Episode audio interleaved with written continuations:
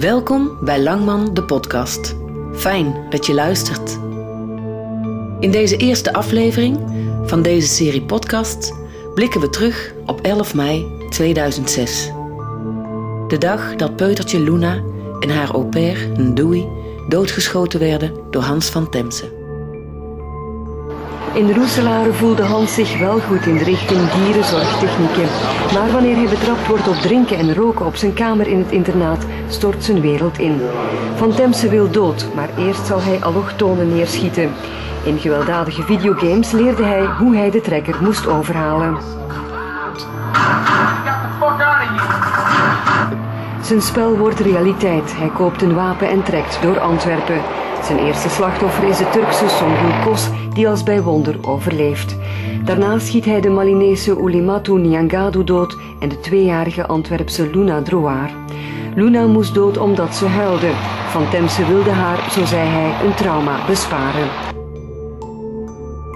Hans zit op dit moment nog in de gevangenis. Voorlopig nog zonder direct zicht op vrijlating. Het Hof van Assisen spreekt het volgende arrest uit. Het Hof, na beraadslaging met de rechtsprekende jury, overeenkomstig artikel 364 en 364 bis van het wetboek van strafvordering, veroordeelt de beschuldigde Hans van Temse tot levenslange opsluiting. Wat uw straf betreft. Zij is streng, zij is zeer streng. Maar het is geen sinds een blinde vergelding. Omdat de zin Hans van Temse kan mij mijn kind afnemen, maar niet mijn leven, uitgesproken door de moeder van Luna, maar ongelooflijk raakte, zocht ik contact met haar. Iets dreef mij tot het besef dat ik het verhaal erachter wilde weten. Ik wilde haar leren kennen, begrijpen wat het met haar deed en hoe ze tot die uitspraak kwam.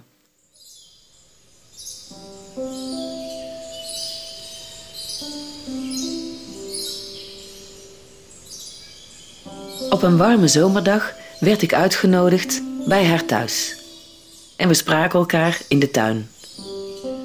Ik wist niet wat ik moest verwachten, maar ze bleek een mooie, welbespraakte vrouw. Goed lachs en positief, zo kwam ze op mij over. Tijdens die eerste kennismaking stelde ik voor om het verhaal te delen, in de hoop dat mensen een beter beeld konden krijgen van de gevolgen voor de betrokkenen. Haar besluit om mee te werken was geen gemakkelijke, maar wel een gemotiveerde. Je zult dan ook horen aan haar verhaal en haar persoonlijkheid dat het hier om een sterke vrouw gaat, die door een heftige mangel is gehaald. Maar ze staat er nog, want door alle ongelooflijke ervaringen die ze heeft meegemaakt, is ze ondanks alles een positief mens gebleven. Althans, dat is de indruk die ik kreeg. Het wederom beleven van de gebeurtenissen is voor haar niet makkelijk geweest en je zult daar getuige van zijn. Met veel respect stel ik je nu graag voor aan Laurence van Bree. Ik ben Laurence, ik ben nu uh, bijna 56. ik ben geboren in Antwerpen, mijn ouders zijn van Antwerpen, mijn grootouders zijn van Antwerpen, dus ik lang in Antwerpen gewoon altijd. Ja, een senior, ja. Een echte nog, ja. ja er zijn er nog heel weinig. Um, hier op school altijd um, in Antwerpen naar school geweest. Um, als kind uh, opgegroeid met mijn ouders, die dan al jong gescheiden zijn, maar altijd een, een, heel open huis met heel veel mensen binnen en buiten. Veel feesten, veel etentjes en zo. Zelf ben ik op jonge leeftijd in de horeca beland. En uh, ik heb 32 jaar in de horeca gewerkt. Dus uh, ja, dan kent je ook heel veel mensen. Ik ben Franstalig opgevoed, dus dan ken de Franstalige kant van Antwerpen. Nee, en um, uh, moeder van twee grote zonen. En dan ben ik uh, Roman tegengekomen in een restaurant waar we samen werkten. En daar is dan een relatie uitgekomen. En dan hebben we Luna gehad. En dan heel snel hadden we zoiets van... Iedereen die ons kende zei van jullie twee, jullie moeten gewoon een restaurant zelf beginnen. Want, allez, ja, en dus Roman, chef-kok, ik in de zaal. Dus beginnen zoeken. En een prachtig pand gevonden in de, in de Hofstraat, centrum Antwerpen. Een oud koetshuis van de 17e eeuw, wat al een restaurant was. Een prachtig pand en we konden erboven wonen. Dus het sprookje kwam helemaal uit. Uh, we beginnen ons restaurant van de eerste dag hebben wij direct heel veel cliënteel. Al de collega's in de buurt die ons ook kenden, waren heel blij dat we eraan kwamen. Want ze met al die pita-bars en pizza's en toestanden, blij dat er nog eens een klasrestaurant in komt. En ook direct in de GOMO goede oordelen. Dus eh, we waren gewoon prachtig gestart, heel mooi gestart. Um, gedurende, ja, gedurende een heel jaar en dan gebeurt er natuurlijk uh, dat. Doordat het restaurant zeer goed liep en Luna nog erg klein was, werd er gezocht naar een au pair.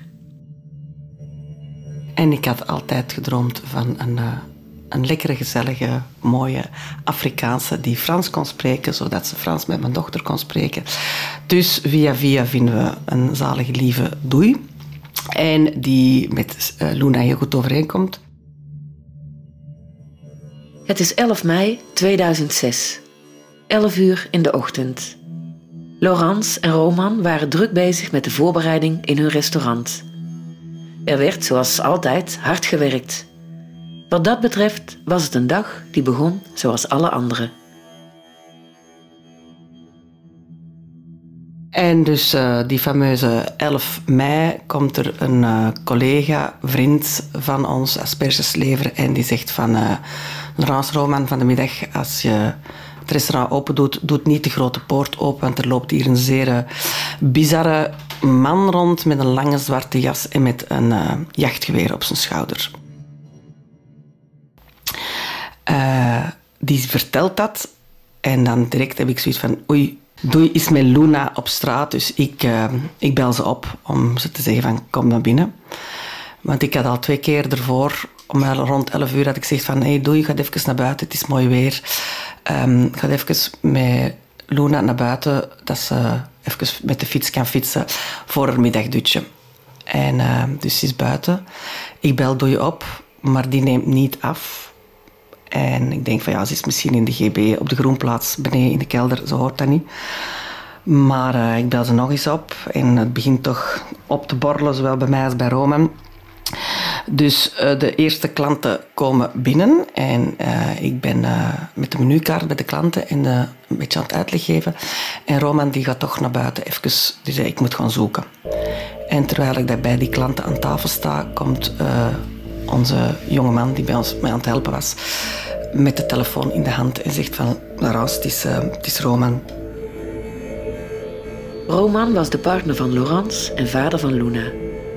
In hun succesvolle restaurant in de Hofstraat was hij de chefkok. Die ochtend kreeg hij een telefoontje. Zijn leven zou voorgoed veranderen. Hij ging op zoek naar Luna en Dewey en kwam in een regelrechte nachtmerrie terecht. En uh, ik weet niet meer juist hoe, maar uh, het is Roman en hij zegt dat, uh, dat er iets mis is met Luna en Doei. Dus tegen, ik zeg tegen de klant van ja, sorry, ik moet nu naar buiten.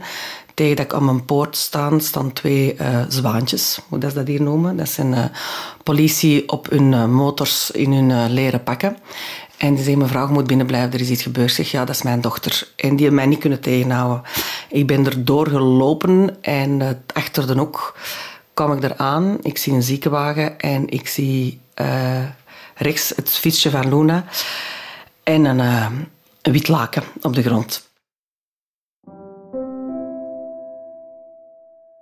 En dus ja, Roman staat daar en ik vraag, is dat Luna eronder? En ze zeggen van, uh, nee, we zijn nog aan het uitzoeken.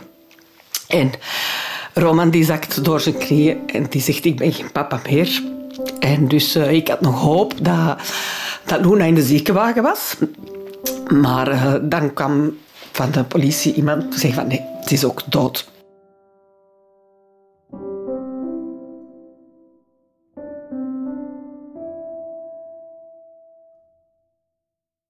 Dus ja, dood. En dan zegt Roman, ik ben geen papa meer. Um, dan worden we naar het politiebureau gebracht. Um, daar krijgen we ja, hulp en verschillende vragen. Ik weet het eigenlijk allemaal niet meer zo goed, maar ik weet wel direct dat, uh, dat ik zei dat ik um, Luna wou opgeven om um, organen te doneren. En dan zei die politie direct van, uh, dat gaat niet, want er gaat een, uh, een autopsie moeten gebeuren. En dat vond ik ook al zo erg.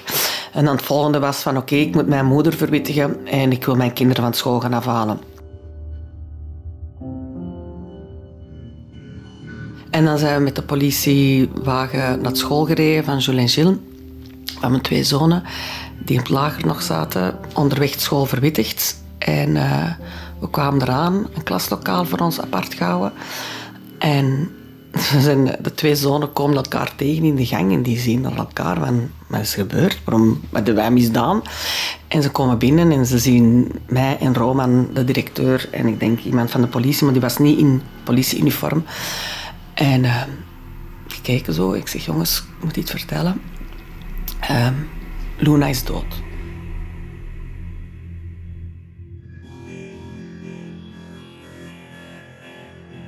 En dan zijn we naar huis gereden.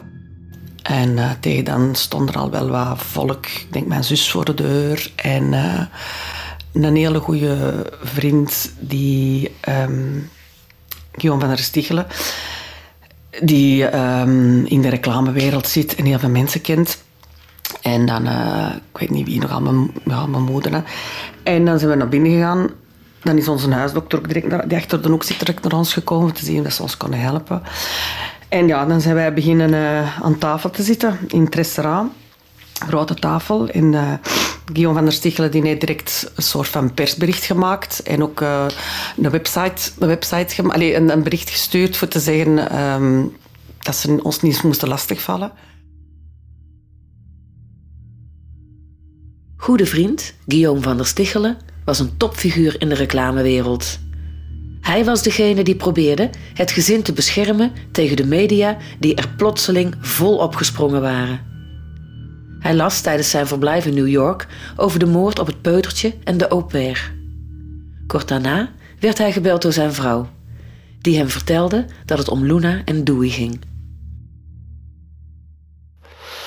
En dan, uh, bij recht van de studio ben ik naar, uh, naar, naar Hofstraat 24 uh, gegaan, waar dan mijn echtgenote was en, en, en Laurence. En ik herinner me nog, als ik, ik, ik heb vanuit New York gebeld naar Roman, en ik zal dat ook nooit vergeten.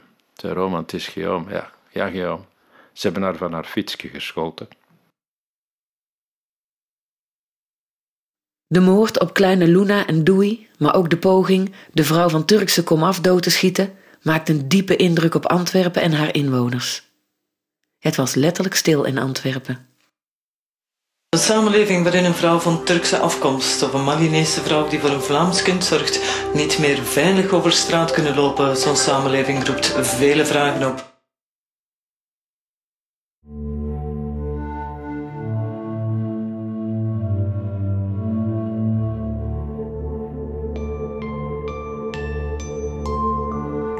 Je luisterde naar het eerste deel van de moordtocht door Antwerpen. Een gebeurtenis die een enorme impact heeft gehad en nog heeft op de stad Antwerpen, maar daarnaast ook op heel België.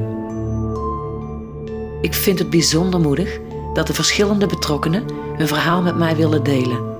Dat ze bereid waren om terug te keren naar die verschrikkelijke dag. In de volgende aflevering hoor je Laurence onder meer vertellen over het indrukwekkende afscheid van Luna en Ndui. De dag van de begrafenis was eigenlijk een hele mooie dag. Al de dag na de dood van Luna echt ook keihard geregend. Maar echt super, super, super hard geregend. En ik vond dat goed, want dat, dat, dat spoelde het bloed van de straten. Ook Guillaume zal zijn herinneringen aan deze dag delen. Um, het was de dag erna, de, de dag na het gebeuren en dan, uh, ja, dan zit je bij elkaar, moet je een keer goed vastpakken en, en, en blijven vastpakken en blijven herhalen. Het zijn ook dingen die, die ik nu veel beter begrijp, omdat we iets gelijkaardigs hebben meegemaakt zelf.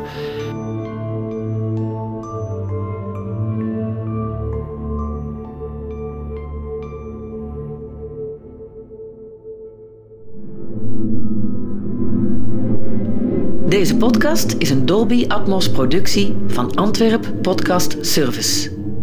Concept, research en presentatie Deborah Langman. Regie en muziek Istvan Leel Ussi. Op mijn website deboralangman.be kun je nog meer info vinden en links naar de bronnen. Ik ben Deborah Langman. Fijn dat je hebt geluisterd.